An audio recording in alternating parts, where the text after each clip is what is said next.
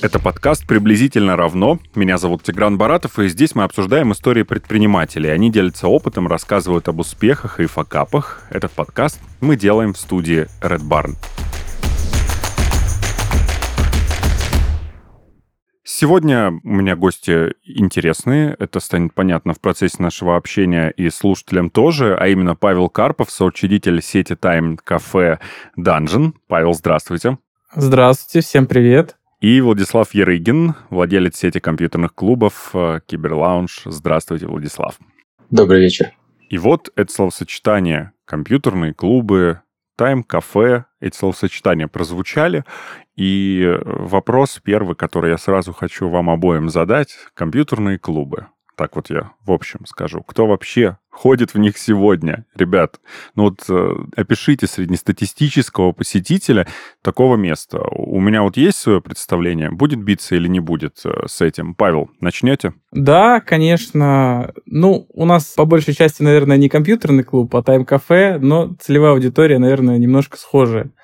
Мы вот э, делим как-то наших э, посетителей на несколько категорий, потому что существуют такие геймеры-геймеры, которые приходят порубиться фифу, Mortal Kombat и могут по 14, по 16 часов сидеть у нас играть. А есть девчонки, которые приходят, и им вообще приставку не нужно подключать, просто попить э, чай, покурить кальян, и в целом больше ничего не нужно. И третий, так скажем, сегмент — это вот компания, 10-15 человек, которые и играют, и курят кальяны, и могут еще и виртуальную реальность поиграть. В общем, у нас это как-то так происходит. Угу, отлично. Владислав, а у вас как происходит? Кто приходит? Да, ну, у нас могу сказать, что тоже очень большой спектр людей, но зачастую это молодые люди э, в возрасте от 16 и до 35-40 лет. То есть бывает приходят даже взрослые люди. Но в основном аудитория наших постоянных гостей это вот 24-30 лет. Угу. Я уточню один момент. Смотрите, я когда ходил в компьютерный клуб, сколько мне было тогда? Не знаю, 14-15, наверное. А, брат меня с собой повел. Говорит, есть тут на районе компьютерный клуб, там, значит, э, компьютеры персональные. Тогда еще не у всех они были. И что, значит, происходило? Вот мы приходили в этот компьютерный клуб, что-то 20 рублей тогда даже это стоило, по-моему, час. Садишься за компьютер, там есть предустановленные игры. Сидели мы за этими такими коробками, я их называю большими, и играли. По сети кто-то, кто-то сам с собой. Во что-то. Warcraft тогда мы рубились. Во, вспомнил. Это была такая первая вообще игра такого формата, которую я освоил. Какое-то время мы играли-играли, потом дома появился персональный компьютер, перестали ходить. И тогда это были подростки. Ну, то есть, может быть, специфика места. В основном это были подростки, вот там мои ровесники, плюс-минус, на 2-3 года старше, младше. Мы что-то приходили и друг против друга там играли. Вот как фишки, только в компьютеры. Сегодня у меня есть такое ощущение, оно может быть ошибочное. Вот э, иду я, ну, предположим, по Краснодару вижу я написано компьютерный клуб. Обязательно компьютерный клуб, он закрыт. Э, закрыт э, визуально, то есть это что-то либо заклеенное, либо зашторенное. И я думаю, хм, интересно, а что там прячут? Это атмосферу, наверное, такую создают. Потом, значит, мне показалось, что компьютерные клубы стали как-то ассоциироваться с ставками на спорт, потому что стали это все как-то где-то в каких-то местах объединять. Может, какие-то не те компьютерные клубы. И поэтому, в том числе, я хотел у вас узнать, кто приходит, э, и, может быть, вы скажете, что что такое компьютерный клуб сегодня? Это опять место про поиграть, вот только добавились новые функции, да, вроде кальяна, э, там еще чего-то для совершеннолетних, или это действительно какие-то такие сборные действия там происходят, ставки на спорт в том числе. Не помню, насколько это законно. Ну что, Павел, что это? Что это? Как это выглядит сегодня? Ну, у нас это такая достаточно, не знаю, специфичная, не специфичная вещь. Да, действительно, у нас тоже тайм-кафе, и мы тоже прячемся. Тоже? Только у нас не шторки, вот. а у нас витринные окна есть в одном из филиалов, и там они затонированы. Затонированы в первую очередь, ну, чтобы лучи света не попадали на телевизор, и людям было комфортно играть. Mm. Да. Uh-huh. И у нас, так как есть кальяны 18+, поэтому mm. у нас нет вообще никаких школьников, в целом только совершеннолетние. И, как правило, да, это студенты 22, 28 лет. Угу. И публика вообще совершенно разношерстная. Угу. Как я уже сказал, кто-то играет, а кто-то и вообще им и игра и не нужна. Ну, чилят, флексят, да, как еще сегодня это называют. Просто атмосфера, да? За атмосферой приходит. Да, угу. да, да. Просто, как это модно, на чили, на расслабоне, mm-hmm. они сидят. Ну, у нас это выглядит следующим образом. PlayStation 5, телевизор 55 диагональ, и они сидят, играют. Это как такой повод, чтобы собраться вместе. Потому что сейчас компьютеры, да, они есть у всех, но, допустим, э, приставку последнего поколения не все могут позволить себе купить, да. У вас тоже, Владислав, сеть компьютерных клубов вот в таком представлении, как я описывал? Или, или это у меня какие-то мрачные фантазии, и все ошибочно, и компьютерные клубы на самом деле другие? Я давно там не был. Спасибо, Тигран. Сейчас попробую описать, как выглядит у нас компьютерный клуб. На самом деле, вот это представление, то, что нужно спрятаться от света, это действительно так. Да? У нас в клубе, как и в казино, нет часов, ну, потому что счастливые часов не наблюдают, и ну, как бы люди, приходящие к нам, наши гости, действительно проводят очень много времени в компьютерном клубе, и именно поэтому как бы им неважно, день это будет или ночь, и вообще у нас такая позиция, ну, именно киберлаунж, в том, чтобы это место было абсолютно для всех. То есть, чтобы могли прийти и взрослые, и молодые люди, и найти то, что ищут. А зачастую это мощные компьютеры, это также приставки. У нас есть э, компьютеры двух видов. Комфорт, сборка, да, около 150 тысяч за один компьютер выходит в комплексе. Mm. И сборка VIP. Э, то есть это все на максималках, э, там 250 тысяч одна сборка выходит. Вот. И помимо компьютеров у нас также есть зоны с приставкой, куда приходят ребята и как бы отдыхают вот примерно так же, как у Павла. Вот. Но у нас их немного. Вот я почитал про их сеть. У них там прям большая площадь, именно очень много приставок. Вот. Угу. И к нам люди приходят отдохнуть, и на самом деле большинство постоянных гостей, они приходят за эмоциями. То есть тут больше не возраст их связывает, а их связывает то, что они получают здесь. То есть они получают общение с персоналом, они получают качественный сервис, они получают мощное железо, быстрый интернет. И именно поэтому они возвращаются к нам снова и снова.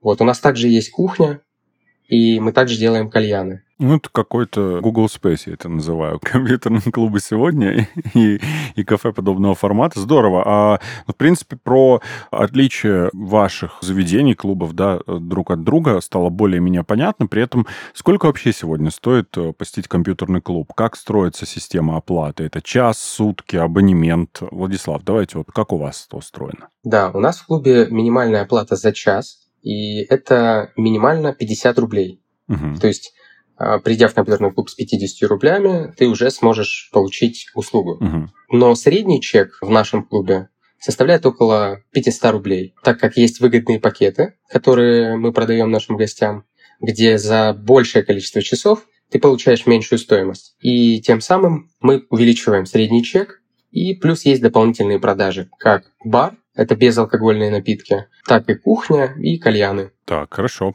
Понятно, ценообразование, спасибо. А Павел, а у вас как? Ну, у нас на самом деле почти аналогичная история, и смею предположить, что это, скорее всего, сфера тайм-кафе переняла у киберклубов. Спасибо им за это. Вот эту систему пакетных оплат и почасовых. То есть у нас есть фиксированный первый час, 180 рублей, и дальше идет поминутная тарификация, то есть оплата за человека. Даже если пришло там 5 человек в компании, то оплата идет 181 э, час, далее 2 рубля минута. Также есть пакеты. То есть пакет стоит в выходные 450, безлимит мы его называем, а в будни 400 рублей. Вот. И средний чек, да, вот он за счет сторонних, так скажем, доп. продаж увеличивается. У нас там это порядка 532 рубля mm-hmm. а, за счет кальянов. Там. Кальян 800 рублей. Вот в целом такое простое ценообразование. Окей, ребят, когда вы открывали свой бизнес, каждый в отдельности, понятно, вы о чем думали вообще? Реализовать свой интерес, заработать денег или какие-то другие у вас были цели, которые вы ставили перед собой? Может быть, хотелось окружить себя большим количеством компьютеров и единомышленников. Как это было и какие цели ставили? Павел, у меня вообще это интересно произошло. Меня в бизнес позвали уже соучредителем в существующий бизнес. Я работал в нефтянке, в «Газпром нефти» в проектном отделе, и мой товарищ и друг сказал, я что-то зашиваюсь, давай помогай. Вот. Угу. Ну, на тот момент э, реализовать какие-то, да, свои амбиции, в плане предпринимательства. Ну и что уж греха таить, да, наверное, деньги. Ну, я тогда еще не представлял, ну, что не все так радужно, как, угу. как я думал и планировал. Но в целом, наверное, вот эти две причины. Окей, Владислав. У меня это в первую очередь был интерес. И интерес какого формата? Я из небольшого города, родом из Тихорецка, и когда ну, я был молодым парнем, который играл в компьютер, только начал играть в одноименную игру Dota 2. Это, кстати, выходец из Warcraft. В Warcraft я тоже играл. Mm-hmm. И вот э, после того, как я, в общем, начал играть, у нас с ребятами появился вопрос, да, куда нам ходить и где нам играть. И у нас в городе не было компьютерных клубов, и мы собирались как бы на квартире у друга, то есть я там за лето заработал себе на первый ноутбук, и вот мы там собирались, там три ноутбука, в маленькой квартире и сидели играли. То есть подобие вот компьютерного клуба у меня появилось еще в детстве. Ну, мы что-то такое сооружали. Вот. А потом у меня был кофейный бизнес. В моменте я наткнулся на предложение о открытии бизнеса по франшизе и решил эту тему изучить.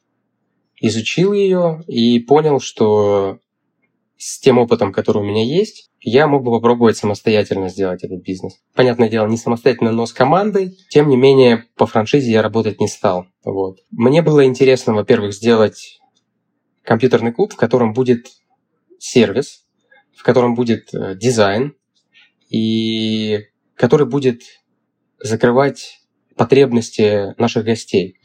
То есть моя одна из основных задач была помочь людям, открыв это дело. И это получилось. Это, можно сказать, ну, не завершение, но хорошая такая точка. И это получилось. Геймеры уж точно знают ответы на все вопросы, кроме игр. Но как насчет спорного? На чем лучше играть? На ПК или все же на консоли? Равно, но только приблизительно. Играть на компьютере удобнее хотя бы тем, что на нем можно увеличить производительность. Это может быть важным и даже решающим пунктом для многих геймеров. При сетевой игре с возможностью общения в чате ПК тоже становится более удобным вариантом, так как набирать текст на нем гораздо быстрее и удобнее. Также на ПК можно подключаться к играм удаленно, когда на консоли это доступно только при помощи специального адаптера. Для тех, кто выбирает консоль, в первую очередь положительным фактором является стоимость устройства. Приставки, в отличие от компьютеров, доступнее финансово. Также игры, которые геймеры покупают для приставок, уже оптимизированы, а значит не придется думать о том, потянет ли консоль ту или иную игру. Да, и купить эксклюзив, доступный только для приставки, очень приятно. Консоль или ПК выбирать вам. Главное, проверяйте все характеристики и убедитесь в том, что все тщательно взвесили. Со спонсором нашего подкаста Paybox Money долго думать не придется. Они уже заработали свою репутацию надежных и компетентных экспертов в платежных решениях для бизнеса. Paybox Money, эксперт в области платежных решений для бизнеса. В компании знают все о платежах и помогают онлайн-бизнесу принимать и проводить оплату товаров и услуг. Прием платежей с банковских карт, в том числе международных, бесконтактная оплата, платежи СБП, платежи с электронных кошельков, различные формы интерфейса оплаты, удобный личный кабинет, адаптируемые платежные системы. То немногое, что предлагает своим клиентам Paybox Money. А если у вас возникли дополнительные вопросы, вы всегда можете обратиться в техническую поддержку или к персональному менеджеру. Заключайте договор и платите только за успешные транзакции. Ссылка в описании. А какие были трудности, хочется мне узнать, с которыми вы столкнулись вот в самом начале? Не сегодня, да, актуальный такой вопрос, с какими трудностями вы столкнулись сегодня, время турбулентное, экономика непонятно вообще, что с ней будет, может, кому-то и понятно, мне непонятно. С какими трудностями вы столкнулись в начале, когда только-только открывали свой бизнес? Давайте так, топ-3 трудности, которые возникли у Павла. Из этого бы большого списка выбрать топ-3. Ну, наверное, первое — это непонимание юнит-экономики, целом, неумение финансовые планы строить и так далее. Второе — это навыки переговоров, наверное, да, трудности, потому что не получалось договариваться поначалу о каких-то партнерствах, не получалось договариваться по аренде угу. нормально. Но мы потом, так скажем, пофиксили эти баги с переговорами. Вот. И третье — маркетинг. Да, на старте тяжело было именно с маркетингом, потому что как такового опыта в бизнесе не было, и приходилось с нуля это условно все знания подымать, вот, и воплощать, так скажем, в жизнь. В остальном это уже, наверное, другая история, потому что там очень-очень много интересных вещей было. Ну, подождите. Так что мои да, топ-3 такие. Давайте какую-то неочевидную интересную вещь тогда я сейчас расширю, потом Владислава тоже буду выспрашивать. Что там так, за такая вещь была, например? Ой, ну, и из неочевидных это... Ну, у нас был такой момент, когда мы внедрили чек-листы для сотрудников. Угу. Казалось бы, но это вообще очевидная штука. Для нас было неочевидно, что это даст, э, ну, какой-то прирост производительности и добавит людям осознанности в плане того, что, ну, я вот должен сделать что-то, что вот написано, и кажется, что вроде бы это на клиента никак не влияет, потому что там такие мелочи по подготовке смены, а с другой стороны, мы увидели то, что это влияет на людей. Как там закроется смена, уберется там мусор, выключатся ли все приставки, проведется ли инвентаризация игр, чтобы людям там не пришлось каждый раз спрашивать, а здесь там у вас сказано, что эта игра есть, а здесь ее нет, потому что кто-то удалил. И вот такие вот какие-то маленькие действия, они дали вообще колоссальный прирост. Когда мы вот этот чек-лист внедрили, ну, потом постоянно итерационно дорабатывали, это прям нам очень облегчило жизнь, ну, с точки зрения даже как управленцев, потому что наконец-то была возможность как-то правильно делегировать.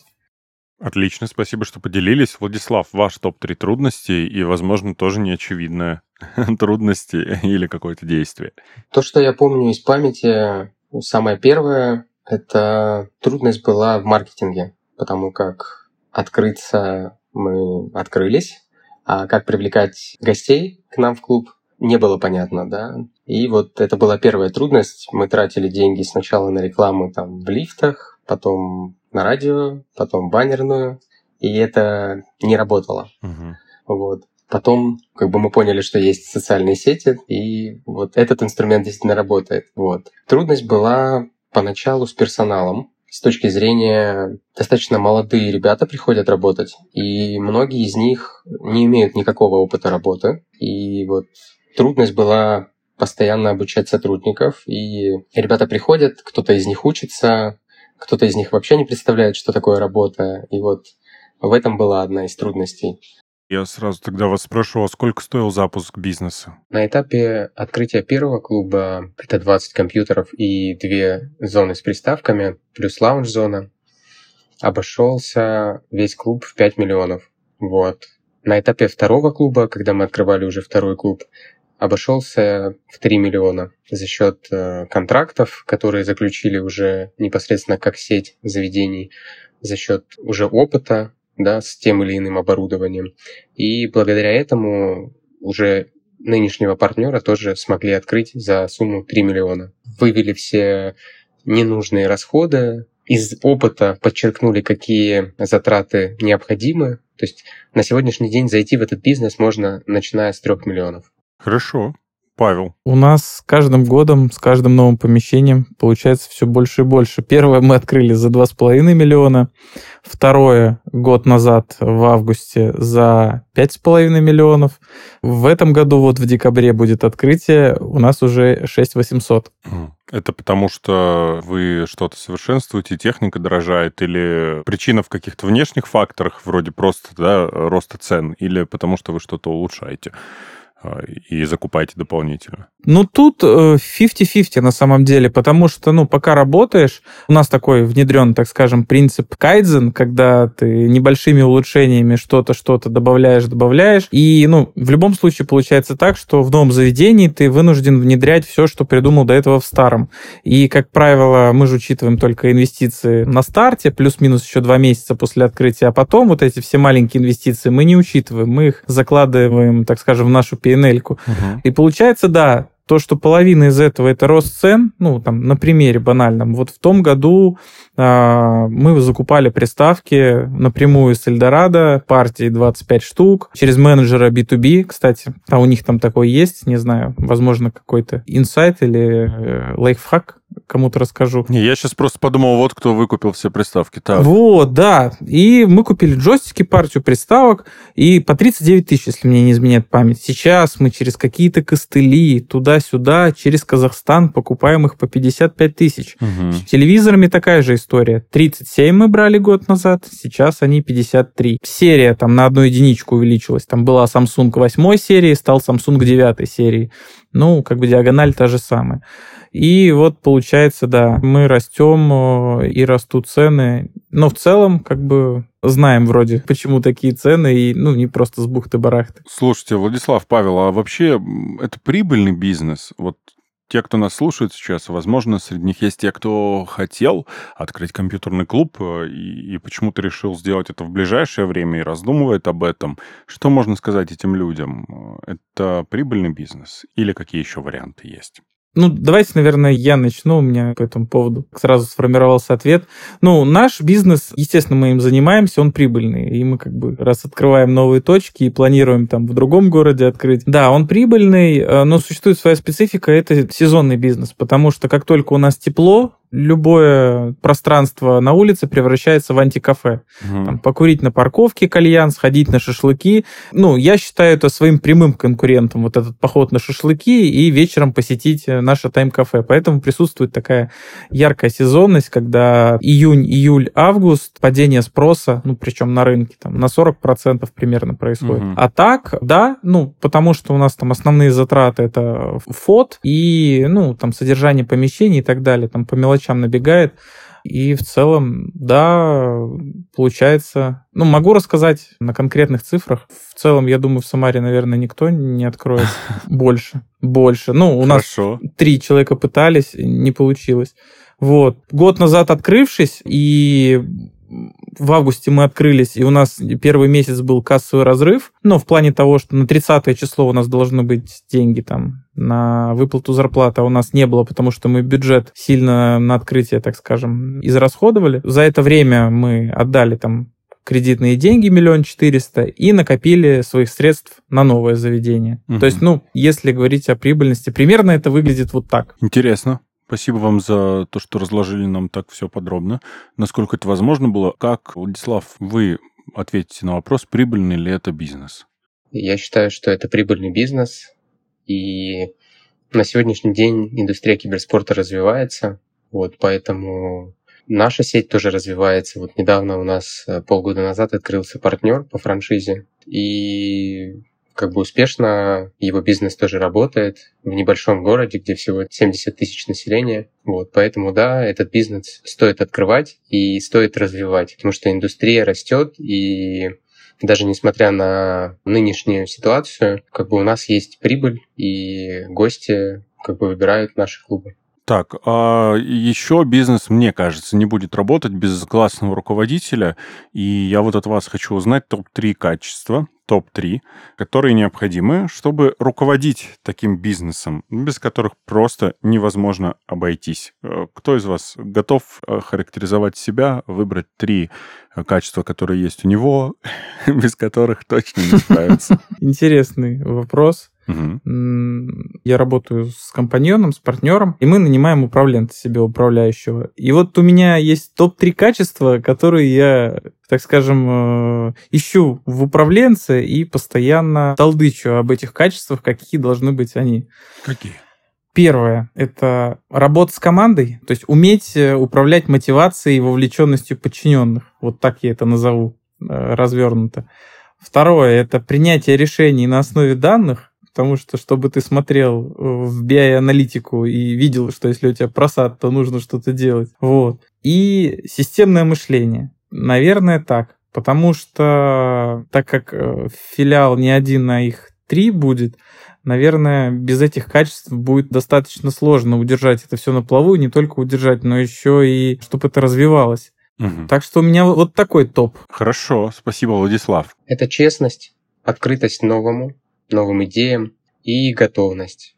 Это, как на мой взгляд, необходимые черты для того, чтобы руководить. Окей, мне очень хочется, чтобы вы в финале нашей с вами встречи дали какой-то совет коллегам и будущим коллегам в этой сфере, Возможно, вы так делаете, не знаю, не успел эту информацию изучить. Может быть, бывают какие-то, как, знаете, топы собираются бизнесов в определенной сфере. Там вот у застройщиков такое есть, я знаю, которые дома строят. У них там разные Называется... ассоциации. Называется как? Монопольный сговор. Монопольный сговор это называется?